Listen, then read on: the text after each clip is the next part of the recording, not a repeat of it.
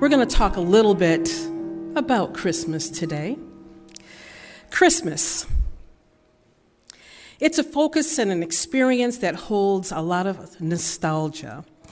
There are lots of traditions, family, fellowship with friends. Some of our members here are not, are not here because they're away visiting family and friends. There are some of you who are visiting here because of the Christmas season.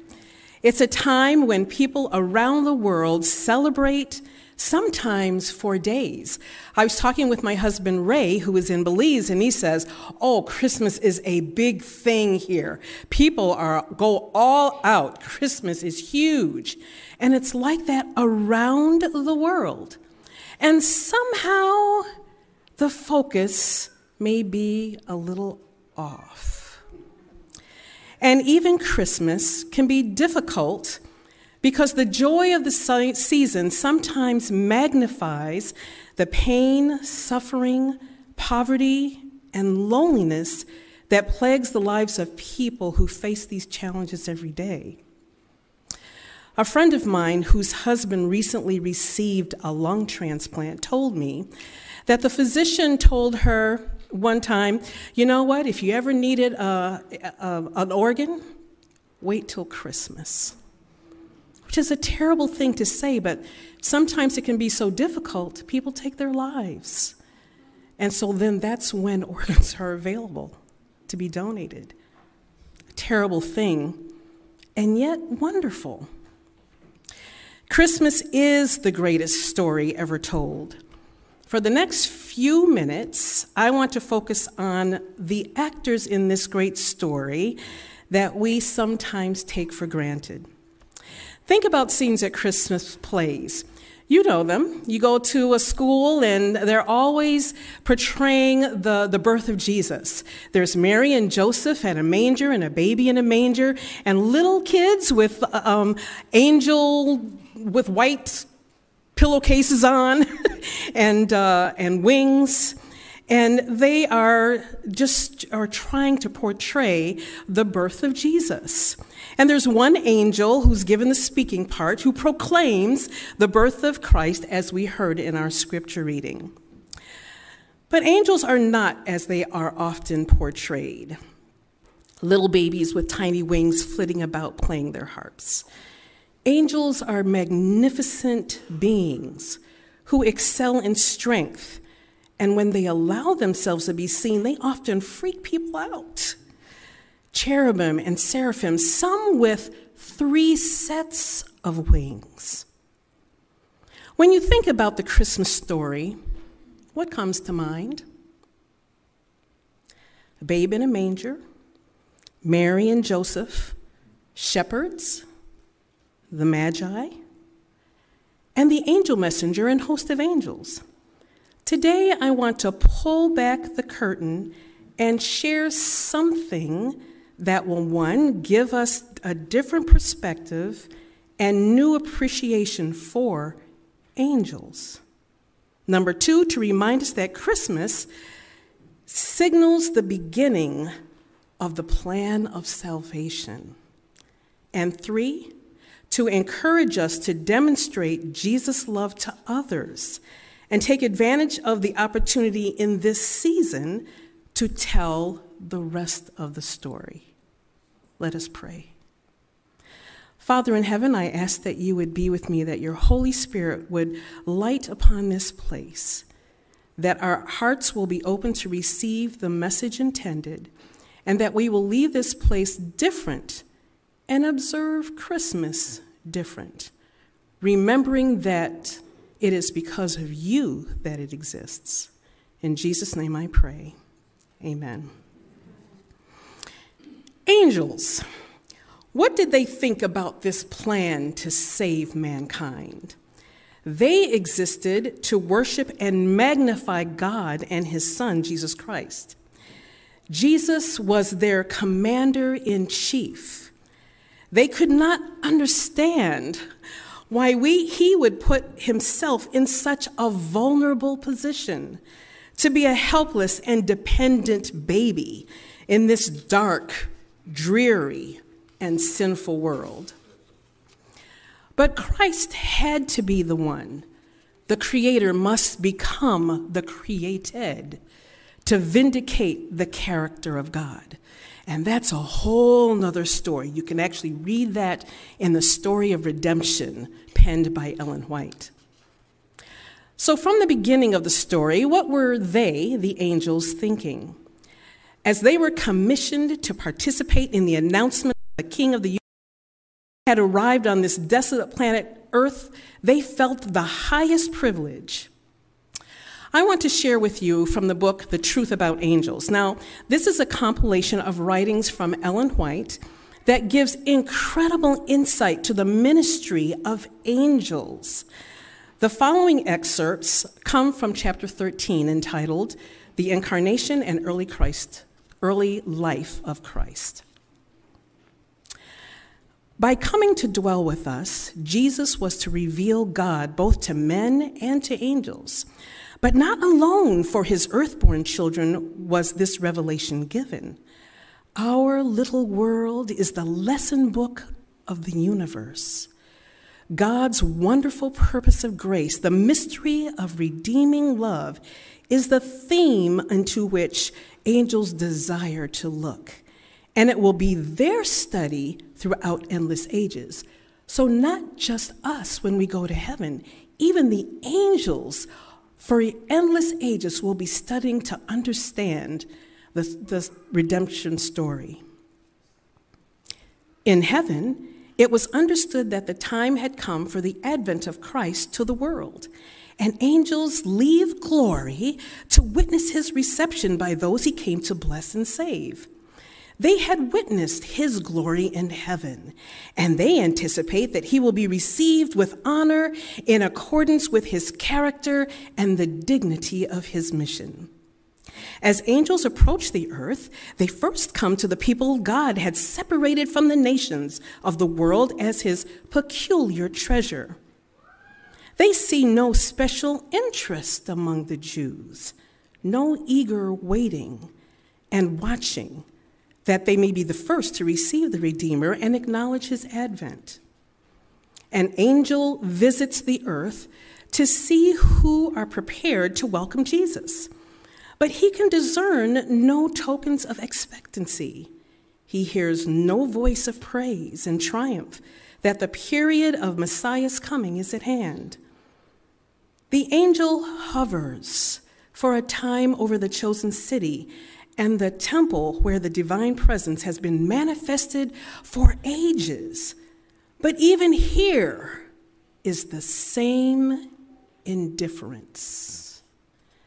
The angels passed by the school of the prophets, the palaces of kings, and appeared to the humble shepherds guarding their flocks by night upon Bethlehem's plains. One angel first appeared clothed with the panoply of heaven. And so surprised and so terrified were the shepherds that they could only gaze upon the wondrous glory of the heavenly visitant with unutterable amazement. The angel of the Lord came to them and said, Fear not, for behold, I bring you tidings of great joy, which shall be unto all people. For unto you is born this day in the city of David a Savior, who is Christ the Lord. And this shall be a sign unto you ye shall find the babe wrapped in swaddling clothes, lying in a manger.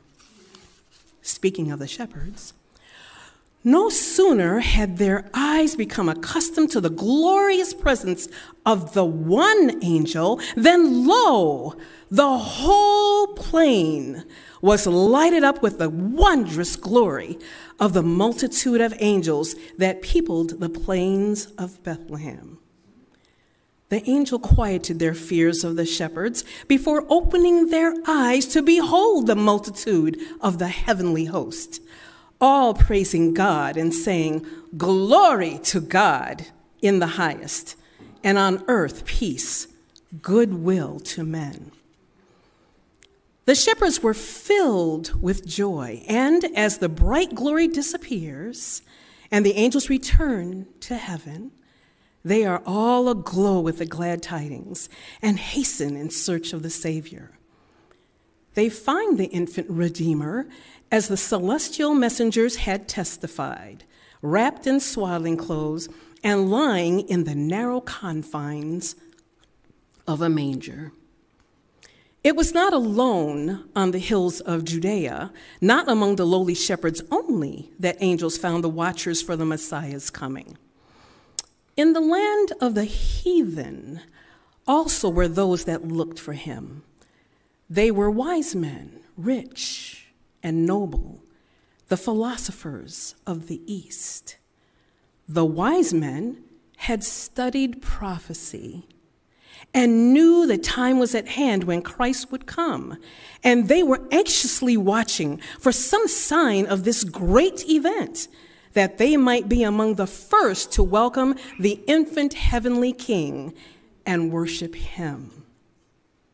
Angels of God, in the appearance of a star, conducted the wise men on their mission in search of Jesus.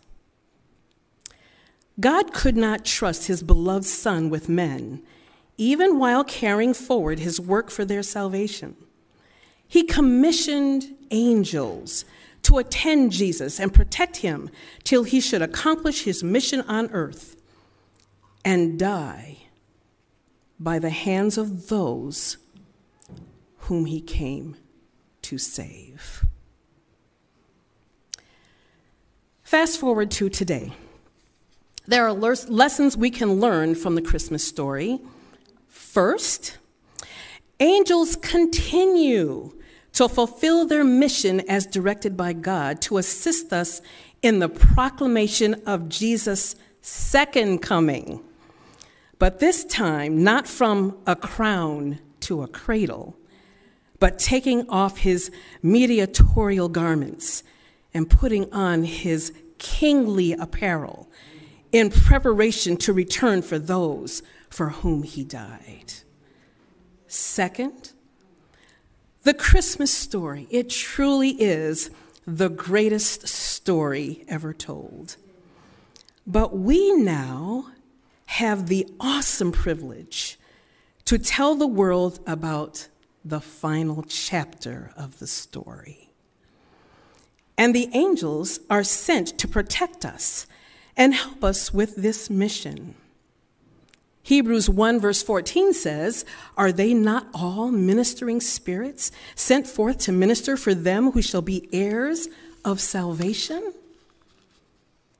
Finally, let's be more like the shepherds and the magi, the wise men, who studied and waited in eager anticipation for the Lord Jesus to come the first time let us also be students of the Word and proclaim what we've studied that Christ the Lord is coming again. All the angels will be coming with him. Revelation 1 7 says, Behold, he cometh with clouds, and every eye shall see him. That means when Jesus comes, there are so many angels they appear as clouds.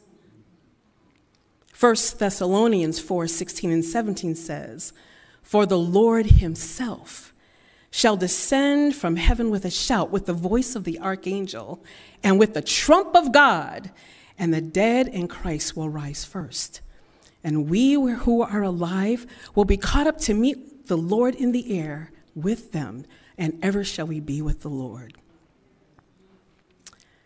Then every day will be Christmas because we will have the best gift ever. Living with God the Father, Jesus the Son, the Holy Spirit, our loved ones, and the angels for eternity.